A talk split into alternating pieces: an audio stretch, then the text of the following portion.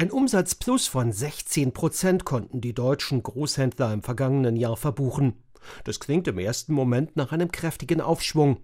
Doch der Zuwachs ist fast ausschließlich auf die erheblichen Kostensteigerungen zurückzuführen. Unter dem Strich, also real, konnte die Branche um gerade mal 0,8 Prozent zulegen. Und auch die Stimmung in den Unternehmen ist alles andere als blendend, sagt BGA-Präsident Dirk Jandura. Sie müssen hier sehen, dass der deutsche Großhandel aus verschiedensten Branchen besteht und das reicht eben vom pharmazeutischen Großhandel über Zeitungen bis hin äh, zum baunahen Großhandel. Sie haben Lebensmittelhändler dabei. Und im baunahen Großhandel zum Beispiel spielt die Zinsentwicklung eine starke Rolle und die Kostensteigerungen. Wir sehen, dass zum Beispiel die Neubauprojekte doch stark zurückgehen. Das drückt natürlich auf die Stimmung. Über alle einzelnen Bereiche des Großhandels hinweg bleiben die Sorgen über hohe Energiepreise. Die Kosten haben sich laut Jandura bei vielen Unternehmen verdoppelt. Wir haben einige, die sogar von einer Vervierfachung dieser Kosten sprechen. Und für einige ist es sogar existenzbedrohend. Gut jeder vierte Großhändler rechnet laut aktueller Umfrage damit, dass die Belastungen sogar noch weiter steigen.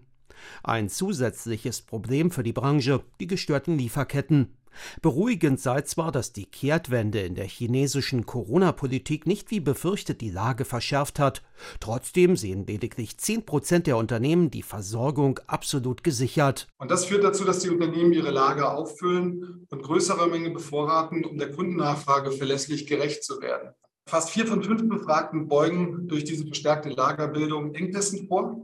Und dies bedeutet natürlich auch, dass das nicht nur Kapital bindet, sondern zurzeit eben auch Zinskosten auslöst. Lieferengpässe und eben hohe Energiepreise lassen die Kosten für die deutschen Großhändler drastisch steigen, beklagt Branchenverbandspräsident Dirk Jandura. Hier sieht er die Politik in der Pflicht. Auf seiner Wunschliste ganz oben stehen auch der Bürokratieabbau sowie die Senkung von Steuern. Gerade kleine und mittlere Unternehmen haben in der aktuellen Krise massiv an Liquidität verloren. Es geht nicht nur um das letzte Jahr, es geht um zwei Corona-Jahre. Es fehlt logischerweise auch an Geld für Investitionen. Und ein Steuersenkungsprogramm wäre aus unserer Sicht ein Wirtschaftswachstumsprogramm. Für das laufende Jahr rechnet Verbandspräsident Jan Dura mit einem Umsatzplus von 8 Prozent für den Großhandel. Der Großteil davon dürfte aber erneut von der Inflation aufgefressen werden. Inforadio vom Rundfunk Berlin-Brandenburg.